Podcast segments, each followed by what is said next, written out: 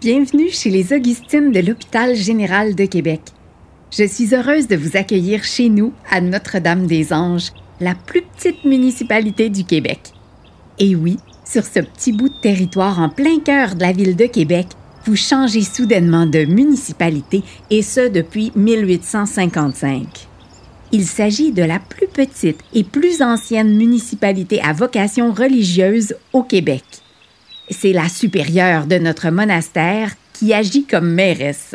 Une belle façon pour notre communauté de rester maître de sa destinée dans ces lieux que nous habitons depuis plus de 325 ans. Je suis sœur Lucie, une Augustine de la miséricorde de Jésus. Je vais vous accompagner tout au long de ce voyage dans le temps au cœur de notre histoire. Une histoire qui remonte bien avant l'arrivée des Augustines en Nouvelle-France en 1639 et la fondation de l'Hôpital général de Québec en 1693. Dès les débuts de la colonie, le magnifique lieu où vous êtes en ce moment suscite l'intérêt de Samuel de Champlain, le fondateur de la ville de Québec. Il y envoie les Récollets sous la direction de Jean Dolbeau pour qu'ils y construisent le premier établissement religieux du pays. Quel site extraordinaire, au bord de cette rivière sinueuse et poissonneuse. Les autochtones la nommaient Kabir Kouba. Jacques Cartier l'avait baptisée Sainte-Croix. Nous lui avons donné le nom de Saint-Charles. Je comprends pourquoi Champlain nous demande de bâtir ici les fondations de la ville idéale, qu'il rêve pour la colonie. Une mission exaltante. Son projet est de créer une ville qu'il nomme Ludovica, en l'honneur du roi Louis XIII. Une grande cité entre montagnes et fleuves, mais peut-être cherchez-vous la rivière. Aujourd'hui, la Saint-Charles coule un peu plus loin. Elle a été remplacée en 1957 par la route qui sépare notre emplacement du parc Victoria. À l'époque de la Nouvelle-France, le lieu était déjà fréquenté par les Autochtones qui utilisaient la rivière pour la navigation et la pêche sur le fleuve. Il était donc naturel pour les Européens de s'installer ici pour faciliter les échanges et le commerce. Les Récollets premiers missionnaires de la Nouvelle-France, arrivent donc sur le site en 1620 pour y construire leur couvent et leur église. Jean Dolbeau bénit la pierre angulaire du couvent le 3 juin 1620. Ce récollet fait partie du premier groupe de missionnaires au pays. Né en France en 1586, il joint la communauté des Récollets en 1605 et dix ans plus tard, à 29 ans, il s'embarque pour la Nouvelle-France. Il est d'abord missionnaire à Tadoussac auprès des Inuits, qu'on nommait à l'époque Montagnais. Après un séjour en France, il revient en Nouvelle-France en 1618 à titre de supérieur. Quel jour merveilleux que ce 3 juin 1620, jour d'inauguration des travaux. Notre couvent et séminaire, le premier au pays, prend rapidement forme.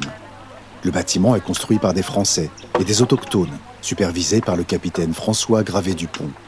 Nous habitons notre couvent dès l'automne, et la première messe est dite dans notre église le printemps suivant, en mai 1621. Je ne reste hélas pas longtemps à Notre-Dame-des-Anges. Je suis appelé par d'autres fonctions en France. Cependant, les collègues récollets font croître notre monastère jusqu'en 1629, lorsque Champlain perd la Nouvelle-France aux mains des frères Kirk, qui agissent pour l'Angleterre. Nous sommes alors forcés de retourner en France. Après de nombreuses négociations, la France retrouve la propriété de la Nouvelle-France, trois ans plus tard. Le retour des Récollets en Nouvelle-France est cependant semé d'embûches. Les jésuites réclament l'exclusivité de la mission dans la colonie. C'est donc seulement en 1670 que notre congrégation réussit à revenir sur le bord de la rivière Saint-Charles. Les bâtiments que nous avions si fièrement construits étaient en bien mauvais état. Ils avaient été saccagés en partie par les Anglais, puis par les habitants et leurs animaux qui avaient occupé les lieux. Dès leur retour, les Récollets reconstruisent rapidement un couvent. L'année suivante, ils relèvent l'église, mais ce n'est qu'en 1677 qu'ils peuvent enfin bâtir une nouvelle habitation digne de ce nom, grâce au gouverneur Louis de Buade, comte de Frontenac, qui en finance les travaux. Le gouverneur en fera sa maison de retraite spirituelle et de repos, loin du tracas du gouvernement de la colonie. Enfin, en 1680, mes confrères bâtissent tunnels pour abriter notamment le réfectoire. Le complexe que vous voyez devant vous a été construit autour de ces bâtiments qui ont aujourd'hui plus de 350 ans. Décédé en 1652, Jean Dolbeau n'est jamais revenu sur le site dont il fut le fondateur. En 1692, les Récollets, devenus aumôniers des soldats de la Nouvelle-France, vendent à Monseigneur de Saint-Vallier, évêque de Québec, leur couvent sur la Saint-Charles. L'évêque veut y établir un hôpital général. Les Récollets s'installent alors dans la haute ville de Québec. C'est un parcours bien mouvementé que les Récollets connaissent en ce début de la colonie. Découvrons maintenant comment les Augustines s'installent sur le site et le transforment. Ce projet des Augustines du monastère de Saint-Augustin est réalisé en partenariat avec la Commission de la capitale nationale du Québec.